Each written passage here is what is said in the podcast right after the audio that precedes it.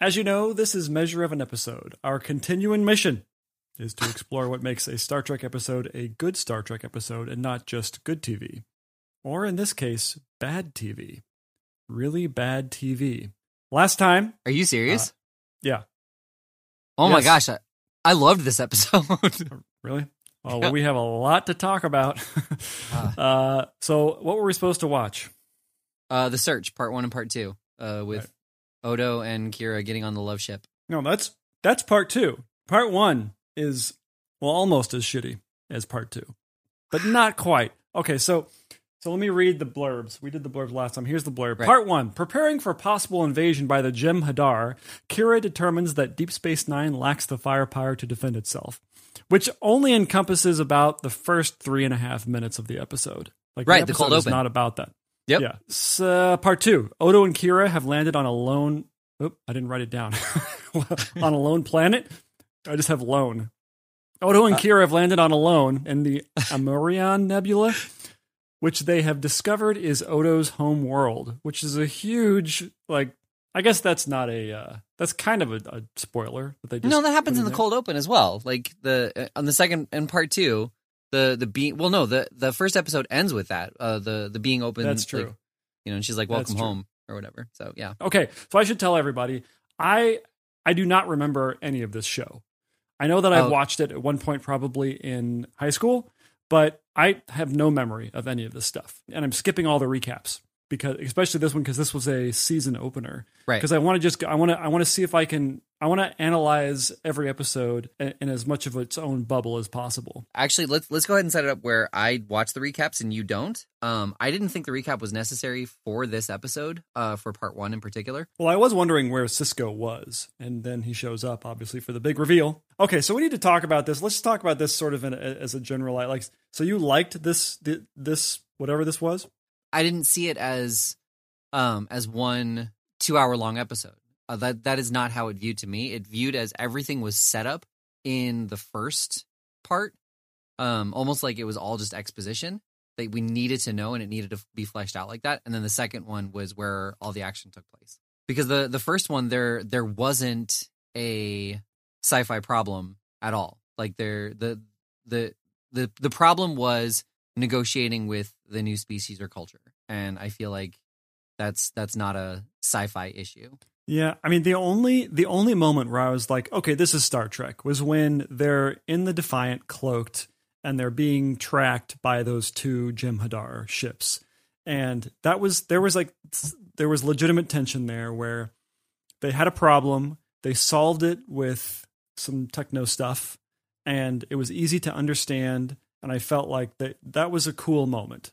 Right. Other than that, I don't think it ever happens in the in both parts where it felt like Star Trek to me. It just felt like a political, I mean, thinly veiled statement on racism almost. Like it, it, it did not feel like Star Trek to me at all. Did it to you? The much bigger premise of DS9, um, it is trying to show like the cracks in the Federation and that it like how what you have to do to maintain peace. Let's kind of baby step through what happens. So, Okay. starts off, there's going to be a Jem'Hadar invasion of some kind, right? And they're like, we can't possibly win unless we destroy the wormhole. And that's an option. But that's not an option the Kira wants. And so Sisko shows up magically with this new ship that isn't designed to help them defeat an invasion, but he wants to take it and talk to the founders, the, The found, founders, the okay. founders. And so they're like, oh, th- this seems like a bad idea. And they're like, well, it's the only idea. And it's like, okay, well, let's go do it. I guess they don't know where to go. Right. It seems like it's sort of a it's like a mystery plot for the first episode in a way. Quark has already made some negotiations with another species on the Gamma Quadrant, Delta, Right. wherever there. Can we can we talk just as an aside what a stupid name Quark is? It's so dumb. It's it's so like 50s sci-fi. Well, It's in like Ferengi, same- it means handsome. Yeah, but it's also like Dude, the name of a stel of a stellar object. It's like if it was Lieutenant Commander Nebula and Captain Supernova, right? it's like you don't you couldn't come up with a better name than Quark. Anyway, sorry.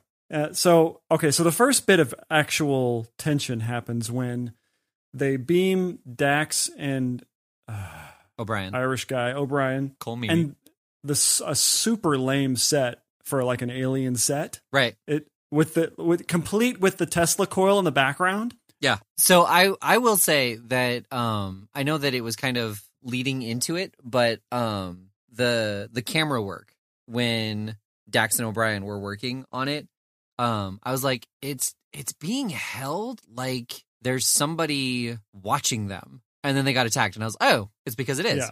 Yeah. Yeah.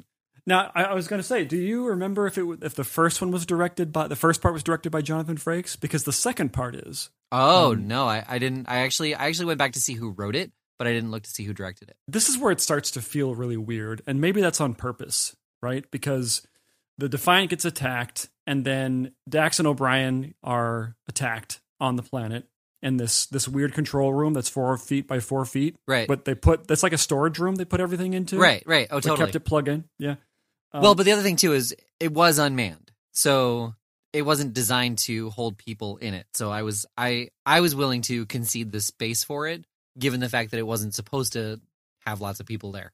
Okay. All right. I, I'll I'll say then why did it have lights? But anyway, we don't need to talk about that. So I do want to say about the first episode, um, the the B plot because the the A plot was about getting over to the the other quadrant and trying to find the founders. The B plot was Odo's story, but it felt very much like he wasn't a part of the story. Everyone was like, "What's going on with Odo? Is Odo okay? Should we talk to Odo?" And he's always supposed to be kind of cantankerous, Right. but but he was super cantankerous. The the scene Oh, with know. him on the Defiant with Odo, with Quark. where it, it's or yeah, sorry, with Odo and Quark, it was so overly acted. He's just yelling at him, and I mean, the only person who who really, the only two actors who I felt like were just sort of acting naturally in this whole episode were Quark and Garak. They just felt like regular people talking to people. Everybody else is is super earnest and they're yelling all the time. I remember Odo being much crankier in this episode, and I think the again, this might have been me projecting, but I think it was a specific direction because he was now so much closer to his home planet. He was super irritated that like there was this thing calling to him, and he didn't know, like he just it was weighing on his mind, and he didn't know why or what it was. Um, Right. He's like on edge or something like that. yeah, like because the same thing, like when he when he sees the nebula, like he just suddenly completely mellows out and gets like just absorbed into just that location on the map. They needed Odo obviously for what happens later in the plot, but they don't integrate him at all. He's just sort of just cranky and pissed off that he got fired. And I, the I, the reason that he got fired it was unclear because it's like oh they don't trust him he's not a team player but yet he was doing just fine for two like why don't they trust him after two years For the for, for the last two seasons, they've been tolerating him because, like what Sisko said, that he he's not a team player. He um he doesn't he he gets the job done, but he doesn't do it by the Federation rules. And so you know it was kind of one of those things where we appreciate what you're doing, but we really wish you'd follow the rules. And then now that they brought the Defiant on and the Romulan security guard or whoever she was, um, like they were they were basically saying we need we need someone that we know is going to follow Federation protocol, and we don't know you're going to do that. right okay all right fine Sisko and Bashir are on a on a, an escape pod in a, on a shuttle. They they were badly he's- damaged. and he's sort of yeah he's sort of saying like we only have 20% life Yeah. left and we we're kind of adrift or something or our engines are going to fail soon and then like I, I don't know if i accidentally fell asleep but didn't magically the the the rear like did they get i get they get tractor beamed or something like that and then just the back door opens and they're on deep space nine Oh no, they they weren't just magically on Deep Space Nine. Their their external sensors were out, so they couldn't see anything that was happening outside of the shuttle. They didn't know what was going on, and then suddenly a tractor beam hit them, um, or they assumed it was a tractor beam. And then the back doors open, and it was O'Brien and Dax. Um, and they were like, "We thought you were dead," and they're like, "No, no, no. You know, we." Uh, I forget what they said about like if it was the Jem'Hadar or if it was somebody else, and they um they managed to escape, but they they came from DS9 with a search ship, found them, and they were taking them back. okay all right i must have accidentally looked at my phone and then looked up and they were back on deep space nine is this the point where we're introduced to the swarmy new security chief guy Yeah. I don't remember No. when that guy comes in. No, he was introduced in the previous episode, but it was he was taking he was introduced when Odo was relieved of command. But I don't think he did anything for the rest of the episode. No, he doesn't come back until the middle of the second part. Right. And it's weird because they set him up as being kind of this, like he's kind of hitting on Kira a little bit. Mm-hmm. And I was like, oh, there's going to be some sort of tension here. And actually, I know that at a certain point they get together, Odo and Kira, but I don't know if it's happened and they've broken up or if it hasn't happened yet. But it's it's weird because they're written so vaguely in that way. Like she's being super supportive, maybe a little bit too supportive for somebody who is just a colleague. Right. They they have not hooked up yet. He has not told. I don't think he tells her until like season five or something. It, Oh. It's a oh. long time. I was expecting there to be some sort of jealousy on Odo's part when the the guy starts hitting on Kira, which never comes back. I guess because she leaves, so he can't hit on her anymore. He was does make it a little somebody else. difficult. Yeah. So there's a moment where Sisko and Dax have a scene together. Okay. They're doing something. There's like the sexual tension there where they're looking at each other weird. And I know that they're supposed to have known each other when she was in a different form of some kind. It always feels like they're having sex and they're, they're but they don't talk about it like they have some sort of unspoken rule. So it makes their sex life more interesting when they have sex. Everything that they said to each other seems to be soaked in sexual tension. Did you did you not get that? No. I no Oh come on! no. I, It's like, but uh, again- every- like when they when they look at like like kind of smirking and it's like it's kind of flirty, but we're already having sex kind of flirty, not in a pre-sex flirty. right. But again, I'm I'm I'm watching it. You know, I guess with a slightly different tint because I I know that she used to be an old man. Like Sisko calls her old man all the time. Um, and so like I I am viewing their dialogue from that angle, and so like the even if the sexual tension is there, I don't think I would have noticed it until you brought it up because I'm not watching for it. Although I have to ask, so Okay. let's say this Dax is real, and you know that this Dax used to be an old man that you knew. Would you be attracted to her? She's a very pretty lady, Yeah. Oh yeah. right? Yeah. I mean, we as a as an old dude, we probably would have had some bar conversations about some like some girls that we we were with. Um and I was bound to say, you know, she did this amazing thing or she did this thing and it like totally threw me off. Um and so if in this new body like she was down to clown, I I would totally be all over that. Like spots on a Dax. Um, because because somewhere in the recesses of that old man brain, like she would know some of the things that I'm into. that, that I wouldn't even my brain wouldn't even go that far. Just be like, pretty lady, the you know the gears are turning, Right. I don't I don't think I would push it ever because but you're open to it, yeah. right? Yeah. Okay. Okay. So one of the one of the scenes it was I, I'm sorry you didn't like this episode because the only thing that threw me off was when Kira goes to that like open area and she's like Odo is that you are you a tree And then- knowing that she's on a planet of changelings and they can all turn into anything, she then begins to tell him her plans of how she's going to like go investigate this thing and try to find out what it is. I don't think Kira has enough information to automatically assume that they wouldn't want her to do that. But they told her not to make any contact with the outside, like to to yeah, to not communicate with anybody while on the planet. Right, but that's not researching a door. Had she found the door at this point, or was yeah, she, she just found the door and she was well, no, Okay. she I don't no, I don't think she found the door, but she did know that there was a power source coming from beneath the planet's surface. So I don't think that they would have. I mean, I don't think that she would think, "Oh, they're not going to like this. I, we have to keep this a secret." Right? Okay, let's jump ahead for a second so we can talk about this. Okay. So the whole the whole thing of this episode, the whole conceit is that all of part two and some of part one are all taking place in the heads of the people who were captured. None of part one. None of part one. Right. Oh, so, so they're captured, and then part two happens, and then so all of part two is them. They are captured and hooked up to an Inception machine where they're sharing each other's, Right. and so that's why I get when I why it gets weird, and that's I mean I was actually feeling I was wondering to myself, okay, is this when I was watching it, is this one of those episodes where not everything is as it seems? And I, I I probably wasn't in tune enough to the show. I mean, were you ever feeling like, oh, this is this is not right. Something is is bad. Something is going wrong. No, because I feel like I remember them actually like the the wormhole stopping at some point, and um and they they were trying to figure out why it went down or You know, um, they were trying to figure out how to bring it back, and so I thought this was the episode that shut the the wormhole down. Um, and so I was I was totally riveted, and I did not see the twist coming. I mean, I didn't either, but it did feel like it could have been that, but there weren't enough nods to it. the The thing that I felt made it, you know, made me go, okay, um, that that explains it. Like that makes a lot more sense.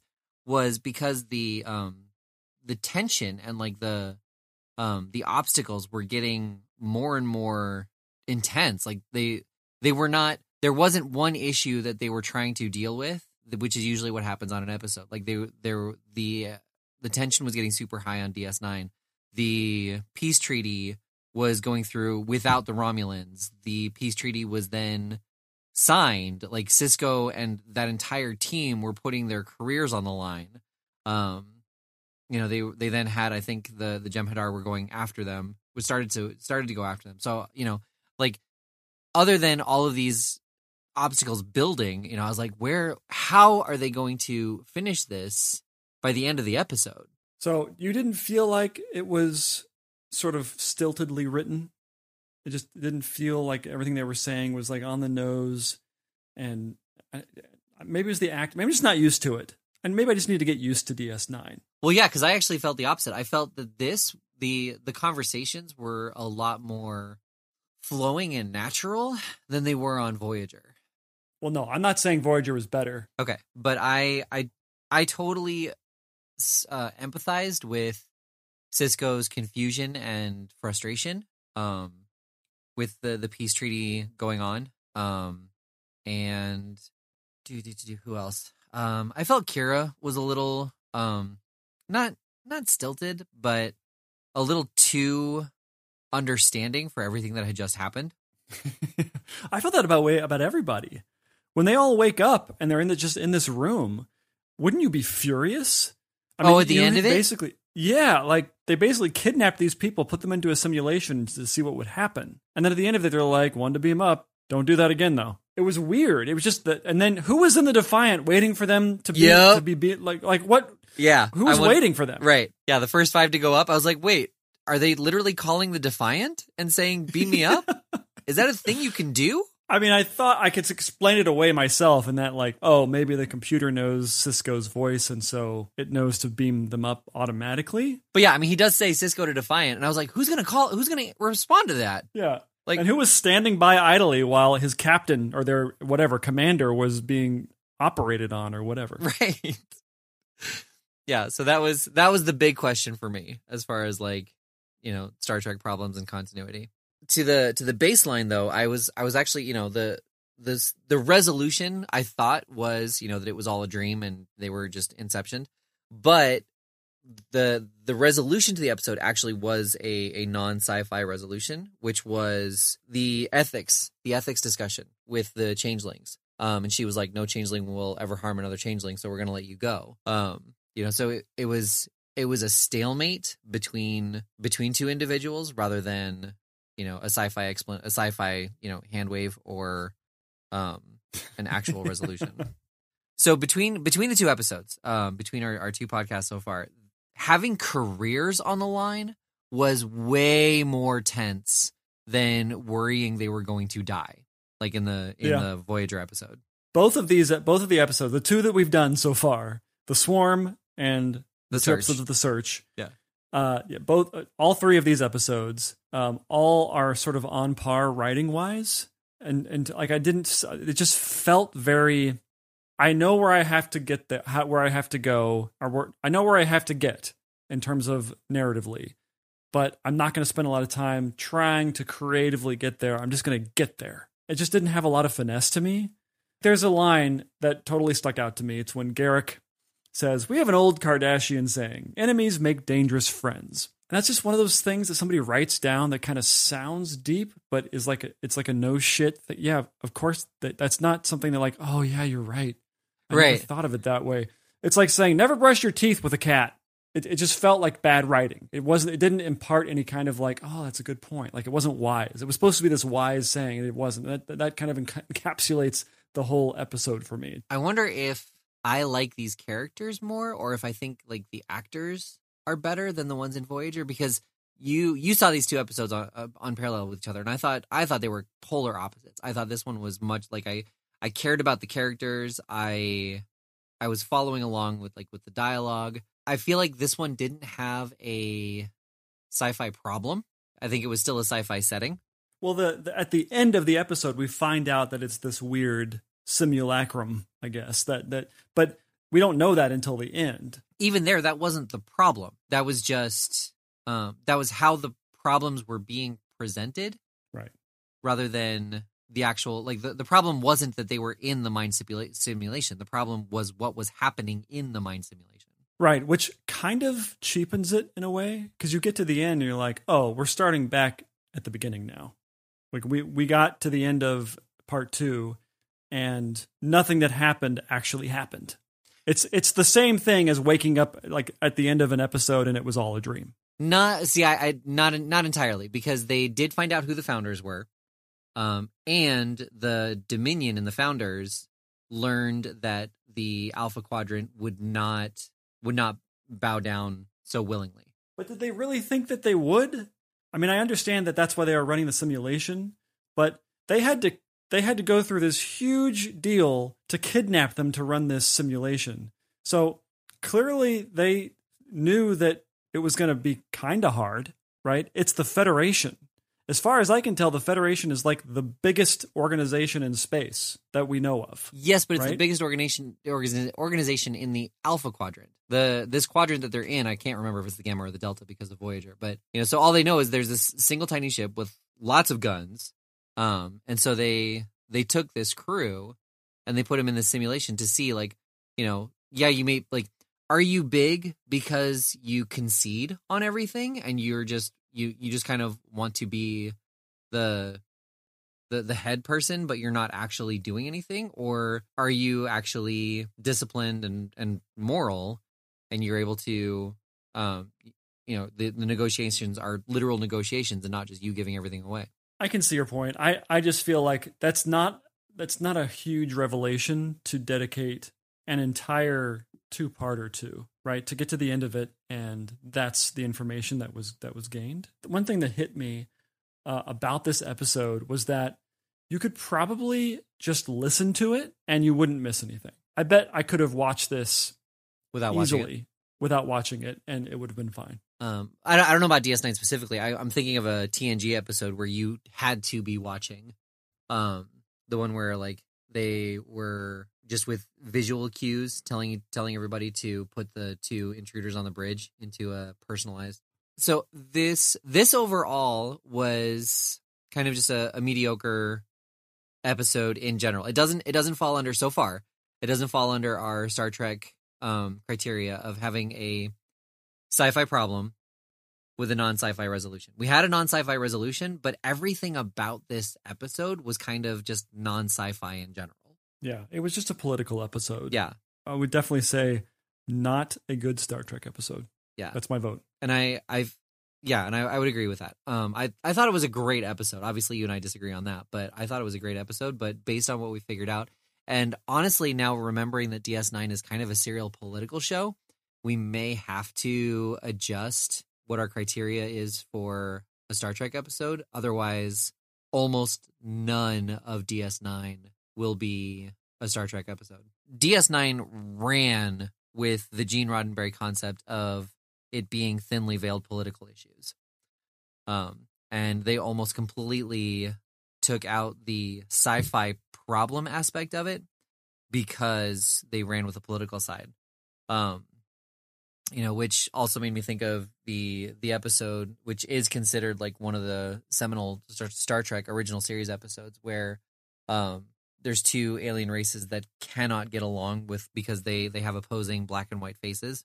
If we are doing the slight comparison of you know like two different cultures versus two different alien races, therefore it's not really a sci-fi issue, then that episode wouldn't be considered a Star Trek episode because that's not a sci-fi problem. I think for this episode, the the the biggest offense in it, in terms of it not being a Star Trek episode is the science fiction aspect of the whole plot line, which is just revealed at the end, um, doesn't really play into the episode except as a resolution, except as a step away to step away from the plot, right? In terms of the other stuff, there's a non sci fi resolution, which is sort of the political Odo aspect. Um, but because they didn't really nod to the whole simulation thing, it just kind of happens at the end. It just, I, I felt like they could have, it could have just been, not, they could have been asleep. It could have been anything, right? There were, there was no, the, the whole science, hard science fiction aspect of it didn't play into the plot Right. at all. I mean, it was just kind of, it's actually pretty actiony for, for a Star Trek episode. Oh, for sure. Yeah. No, and I, I that's what I was saying about how like the the tension just kept mounting. You know, there was there was problem after problem, and they kept trying to figure. You know, have to they they just kept building on each other rather than being a problem with a solution and then a problem with the solution. Um, which which which is just very not Star Trekky. it didn't feel like there was ever that where they would reconnoiter and, and like have some sort of plan where that they would execute that had to do with something with science fiction. You know what I mean? There wasn't that sort of science fiction procedural aspect of them trying to get of tr- them trying to accomplish their goal. Right. It's just them going from point A to point B to get to the end of the episode, basically. Well, yeah. I mean, it was just what you said. It was very actiony for that reason. Like they they never they never had a chance to debrief and try to come up with a solution other than the time where they clearly did. That was never shown on on camera. It was sort of the Ocean's Eleven type of thing where they came up with the plan, but the audience doesn't know it. Right. And we just get to watch them execute the plan, which is outman and outgun a race of military beings. like, right? Like in my mind, Kira, Odo, and any of them should should stand absolutely no chance against any of these the, the Jem'Hadar. Zero chance. It's the sort of the same thing as when they're up against the Klingon, right? Right. These people have been training to kick people's ass since they were children, right? right. And you've had some star I'm sure you've had some Starfleet training, you know, to do the the open-handed punch. Well, and the and the two fisted punch. There's no way Right. any of these people are going to defeat these super huge like military badasses. And, but all of them get they, they get dispatched almost immediately. I think there would be a couple blows just to throw them off, but um, Yeah, maybe they get a few. It's like Yeah. it's the same thing as Danielson and Johnny and in in uh, not Back to the Future, Karate Kid. the Karate Kid, the Karate Kid. There's no way there, there's in no universe does Daniel ever beat Johnny. Zero chance. Well, right? unless I don't unless he gets that lucky illegal shot in, you know, because they specifically say no kicks to the face. right, but he does, and it like it should knock him out and kick all his teeth out. But Right. but like there's no way he would even get to that moment. There's like he's he, he's been learning karate for three months versus Johnny, who has made it like it's his hobby. That's what he does. Like he's been going probably since he was ten years old, maybe earlier, and he can obviously whoop ass. Like same thing. Yeah, There's no way. There's no reason. Anyway, I digress. very much so. so we're in agreement. Not a good Star Trek episode. Does not meet our criteria Yeah. at all. Yeah. Maybe a little, but not enough. Right, not enough. There you go. That's a good way to put it. I thought it was a great episode. I'm sorry you didn't like it. Maybe maybe it's just because I have such a bad taste in my mouth from the first one. well, we're just gonna have to agree that you're wrong. Okay, we'll compromise. All right. Okay. So what's next? TNG 703. 703? Yeah, we got oh, We got what we wanted. It's called The Interface. Originally aired in October 4th, 1993. okay. So let's get to the uh, what do you call it? The blurb. LaForge is distracted by the news of his missing mother while he uses a new remote probe technology to search for a downed spacecraft. Okay. I totally remember this one. It rings absolutely no bells. No? Oh. None. Okay, well, Season seven is al- always kind of fuzzy for me. well, and season 7 was definitely hit and miss. This was a miss. Do you remember a lot of it? Um, no, I I remember as I, I remember when it aired. Um, what was it first? What was its first air date? October 4th, 1993. Okay, so yeah, I was in middle school. Um, I remember, I remember when it first aired, being bored with it. Like it was not holding my attention enough to stay focused on it. And I think I think it's because it was a little bit too character focused. Um, and the the the issue and and the the the drama with it was just not. It wasn't interesting enough. Yeah, LaForge. I mean, it sounds like it's LaForge centered based on the the blurb. Yeah. But I, I, I don't think I've ever really liked a LaForge centered episode unless they're doing something mean to him. then it's then it's fun. But when it's just him falling in love with a hologram, I don't I don't care. Oh, see, that was the example I was going to give. Like, what about that episode? No, you didn't care? I really liked that episode. Oh really? Yeah. Maybe I'll like it when I watch it again in 12 and a half years when it But, pops up. right. Well, and here's the thing, too. The people always talk about how you should start with season three and start, or yeah, start, start with season three, three in the next generation because the first two seasons are terrible. But season three is almost nothing but callbacks to the first two seasons. And so I'm pretty sure that episode is in the first two seasons. And in the third season, he meets that holographic Right. person. Right. And she gets pissed, Yeah. right, or something, because Yeah. she finds out that he's got a, a blow up doll of her, Right. or the science fiction version of a blow up doll of her. Yeah. So it's just amazing. Like the first two seasons, yes, they're not that great, but the, they make the season three so much better because, like, if you watch the first two seasons, you know all of the the references they're making in season three. Also, what kind of asshole do you have to be to know that okay, I know I want to see this huge show that had that had a huge influence on culture, on television, on science fiction, on everything. But you're like, but I'm going to skip the first two. Yes, I mean, after having seen it, it's easy to say, oh, they're not that good. But you can only say that after having seen it.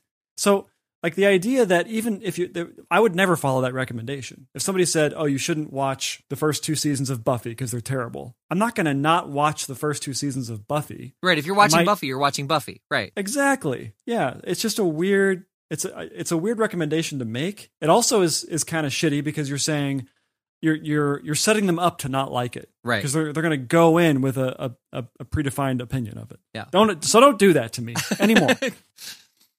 All right. All right. Well, let's go watch it and see what happens.